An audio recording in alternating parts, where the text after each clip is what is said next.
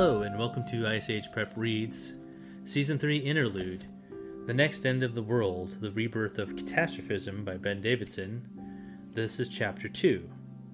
Chapter 2 is titled The CIA Hat Trick How Three Move, Moves Crushed Catastrophism. What they discovered in the 1940s.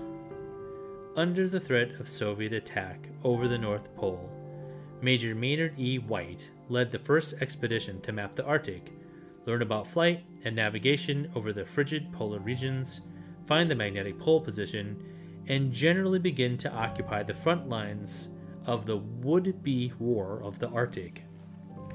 That war never materialized, and instead, Major White's team discovered the core evidence used by the U.S. government to begin to understand the disaster cycle.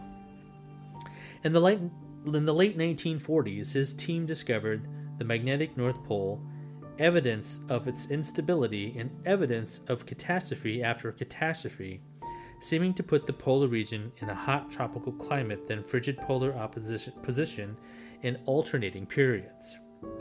Major White saved records from both the expedition and the meetings at the Pentagon where the matter would quickly be classified, and he gave those documents to his son, Ken White, to publish after his passing. In 1994, Ken published World in Peril, including all of the evidence his father had given him and a considerable amount of his own research. The work described several interesting points about the evidence discovered, specifically the layers of tropical and polar sedimentary evidence found near the Arctic shelves. They are, as listed, the layers appear to be separated by 10 to 12,000 years. The layers, five discovered, each include a magnetic field excursion. The Earth's crust shifts back and forth, putting the current polar regions in the tropics and then back to the poles. The major magnetic shift takes place rapidly, about a day, driving the cyclical deluge and ice age. The scientists initially thought they had found nine layers, but further study revealed one event was so bad had actually thrust an entire slab over top another to make it appear that the layers had doubled. While White's book was not released until 1994, the evidence suggests that this has been the classified understanding of the US government since at least the late 1940s. While this version does not claim to know the mechanism causing the magnetic shift, just that they happen, there is evidence that these works are what inspired Einstein in his final years while working with Charles Hapgood to stop asking if the crust tilted and begin to ask how it happened. Einstein died without finding his answer. Part of Einstein's published foreword to Hapgood's first book on catastrophism is reproduced here. Quote, a great many empirical data indicate that at each point in the Earth's surface that has been carefully studied, many climatic changes have taken place, apparently quite suddenly. Crustal displacements may take place as the consequence of comparatively slight forces exerted on the crust, derived from the Earth's momentum of rotation, which in turn will tend to alter the axis of rotation of the Earth's crust. End quote. Albert Einstein. Einstein's research cohort, Charles Hapgood, is actually the key player in the second act of the Major White story. At the time, there was no CIA, but its predecessor organization, the Office of Strategic Services OSS, was key at the Pentagon meetings, and Charles Hapgood was on the roster. Hapgood's government life and his public life would eventually overlap due to his involvement in these discoveries, which is where we, he began to work with Einstein. Interestingly, while they worked together for a number of years, Einstein died three years prior to Hapgood's first book release. The disaster information was classified shortly after White's expedition, and they began phase two of the cover ups, the Hapgood phase. Hapgood's Parade How the CIA Twisted the Story. Most people who have heard of Charles Hapgood heard that he was a professor at some university in the eastern United States. He was at a number of them. And they were hearing this because of his widely publicized Earth crust, Earth crust displacement theory. This was the work that included the foreword by Einstein, which allowed it to carry the respect and weight of the field, cast a shadow over it, contain it within its umbrella, and eventually cause its downfall. At this time, the world was still feeling Einstein's death, let alone the science world, and much of the later latter knew he had been obsessed with disaster near the end of his life. It is not an under- understatement to say that anything with his name was going to overtake any other news in the field, perhaps in science altogether. As we've mentioned, Charles Hapgood was a key figure in the OSS when it morphed into the CIA. He was indeed part of the creation of the organization. He was privy to all the information from Major White's team in the Pentagon meetings, and he may have been there, spoken with White, and taken part in the conclusion portion and classification of the material. Yet, in the years that followed, he spent his time parading around as just a research professor, advocating for a qualitative similar, quali- qualitatively similar, but quantitatively of offensive version of the disaster, one that did not comport at all with the evidence or the original conclusions offered by Maynard, and Ken White, or the Pentagon documents scanned in as part of Ken's book. The length of the disaster, the extent of the crustal shift, and the random polar position made Hapgood's version of crustal displacement easy to debunk. It did ma- not match the timelines or the paleomagnetic evidence of the pole position's stability over time. The evidence from White tells the story of a recurring polar position, offering an easy explanation for evidence of the magnetic poles being in those locations over eons. The timeline deduced by Pentagon scientists matches a good deal of geological evidence, but Hapgood's did not. Is this what Einstein supported during his life? Would he have supported Hapgood's version? Indeed, what happened here? Hapgood had the real facts, so why did we get a scientifically indefensible story? If the subject was classified by his own organization, why was he discussing it at all? The answer is that it was by the CIA's design. It is not unreasonable to suspect that there was concern over the information getting out and causing panic, and that they wanted to get ahead of it and squash it, which they did.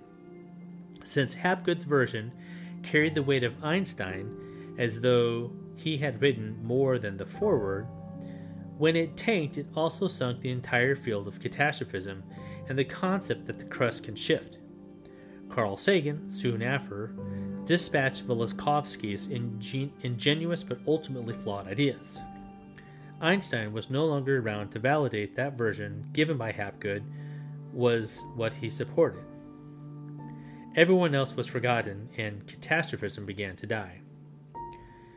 Whether the CIA judged the information to be too easily discoverable or they had specific knowledge of other researchers hot on its trail, hot on its trail, or they just wanted to classify it for other reasons, they perfectly executed the derailment of the entire field of catastrophism to the point where it is not at all academically accessible to discuss these topics in mainstream journals anymore. Whatever the reason for classification, there was in fact someone hot on the trail, someone who had access and clearance and even managed to get on TV a number of times trying fruitlessly to discuss the subject. Chan Thomas. Chan Thomas. Tooth Falls in the Forest. As a result of a Freedom of Information Act request in 2013, a file was declassified that included selections from the first edition of Chan Thomas's book, The Adam and Eve Story, written in the 1960s. It is not easy to find someone who remembers his poor, poorly selling book or his TV appearances, and even as it appears that Thomas had work, working involvement with the CIA, his work on a classified subject was allowed to be done, it was allowed to quietly fizzle, and it received utterly zero support. Interestingly, the original classification, code K, indicates unknown origin for, of classification. Items usually have T for top secret, or C for confidential, or R for restricted. This was something else. Virtually nobody knew about Thomas's book or his second or third editions in the 70s and 90s and his inclusion of religious and often unnecessary expounding on simple points have offered relief for anyone looking for any reason to put down his work. It also got him lumped in with the many fanatical discussions of the end of the world. Alas, it tells virtually the same story as Major White and the Pentagon. Somehow, while Hapgood and Velikovsky got the spotlight, the most important catastrophists in the 1900s went overlooked. It took until 2018 for Chan Thomas to rightfully gain his place in the world of catastrophism. It can reason- reasonably be estimated that 25,000 to 50,000 people read his book during his lifetime. Now there are millions who know his name. In autumn of 2018, someone sent me an online copy of that declassified file with the Adam and Eve story right from the CIA's website. I remember the next many days very well. There was nothing online about Chan, Chan Thomas, his book, anything. I tried Google, Yahoo, Bing, DuckDuckGo, everything. This man, whose catastrophism book appeared in a declassified CA file, was seemingly a ghost forgotten by the internet. I suggest you search for Chan Thomas on the internet now and see the millions upon millions of search results. The people have power, his photo, full bio, list of other unrelated works, and full copies of all three versions of the Adam and Eve story were discovered and put online with just uh, within just a few days of what was unquestionably marked the rebirth of interest in catastrophism. A video we released in December 2018 called the Next End of the World CIA Declassified. That video has reached a millions has, that video has reached millions of people, and since its release and the release of 40 plus follow-up videos and a full film documentary, a number of modern researchers have witnessed their works collide. The evidence across various fields that quietly and unconnectedly developed over the last few decades has now been compiled here and we can now finally answer Hibben's challenge in his book. In this book, we will answer all of the evidence in this penultimate episode of the story of catastrophism, with the finale being the event itself, all started with the discovery of Thomas's book in a declassified CIA file. It is a shame that his work was rediscovered only after his passing, but we can now honestly credit Chan Thomas with triggering the rebirth of catastrophism in the new millennium, with his focus on the crust mantle boundary like Hapgood and on the galactic magnetic fields, both of which remain foundational pieces in the next newest generation of disaster theories in the new millennium. It is inconceivable that this man's work was ignored, and the fact that it appeared in newly declassified CIA files is our only source of speculation as to why it was not more popular in the past. Thomas' work is a lot like this one.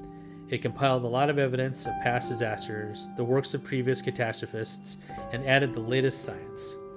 What is most impressive is that he does not mention Major White or the Pentagon files. He must have come to the same crustal shift conclusion by other means. Unlike Hapgood, Einstein, White, and the rest, Thomas had definitively settled on the trigger for his hypothesis. Thomas suggested that the work of Hans Alfvén demonstrated how external magnetic fields could overcome the seemingly powerful iner- inertial motion of a spinning magnetized conductive material.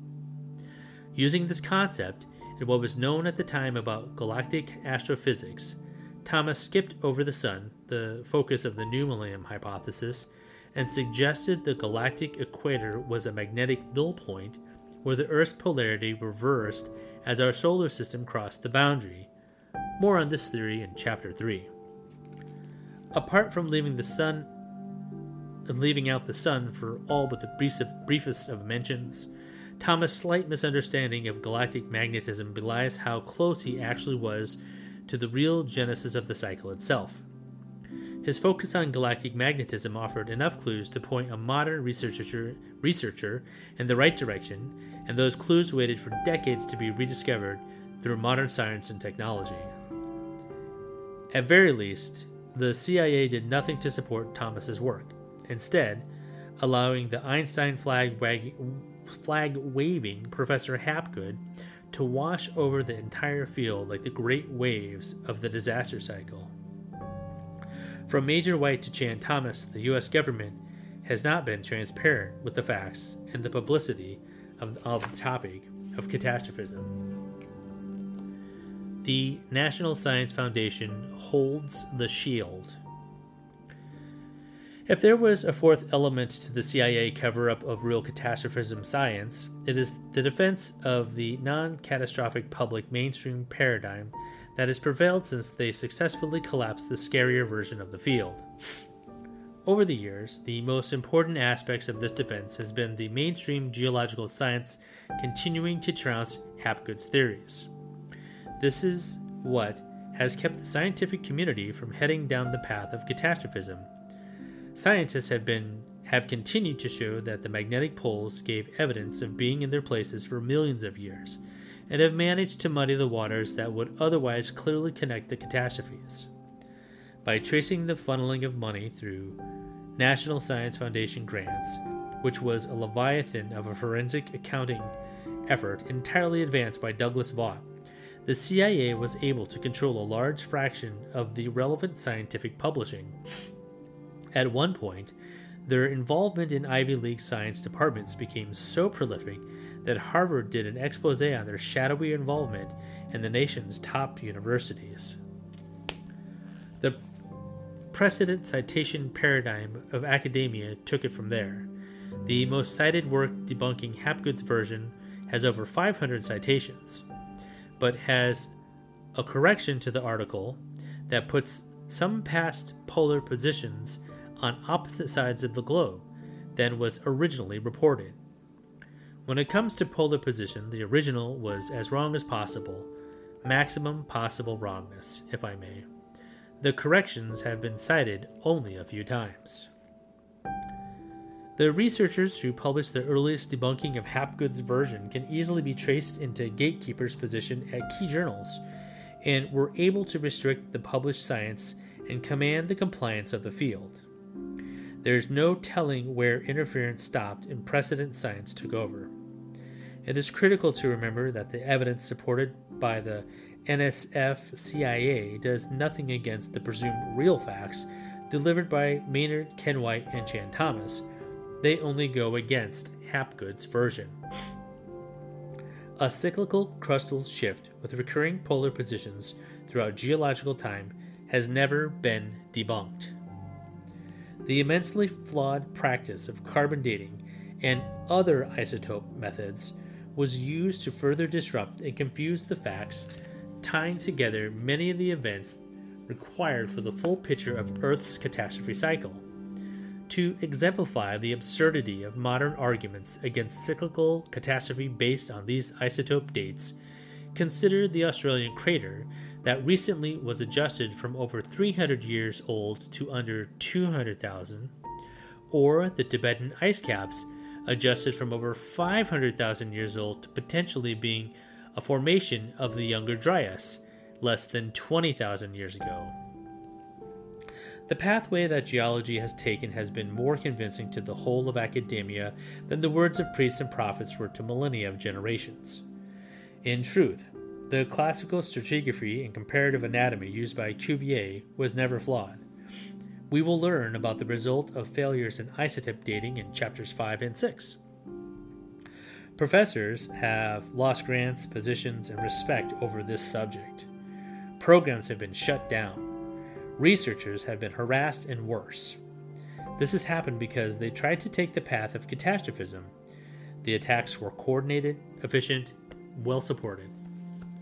The use of past tense were in the last sentence is, is because th- something has changed now. The information on Earth's changing magnetic field has been coming out for years. The recognition of the cycle of Earth is easy to see in the data, and the researchers publishing proof of various aspects of the story are almost uncountable. Nobody is stopping them now. The beast has been. hold on. The beast has been let back out of the cage, and it is unclear why. The CIA has done virtually nothing to stop the wildfire of catastrophism from burning this drought stricken field of science into a raging phoenix. In fact, they seem to be helping its rediscovery, the ocean's attack. And that is the end of chapter two. Uh, thanks for tuning in, you guys. Uh, we'll get to the chapter three as soon as we can. Thanks for listening. Please share this with as many friends as possible, and we'll get the rest of this book out as soon as we can. Take care, you guys. Stay safe. Start preparing to have a year supply of everything just in case.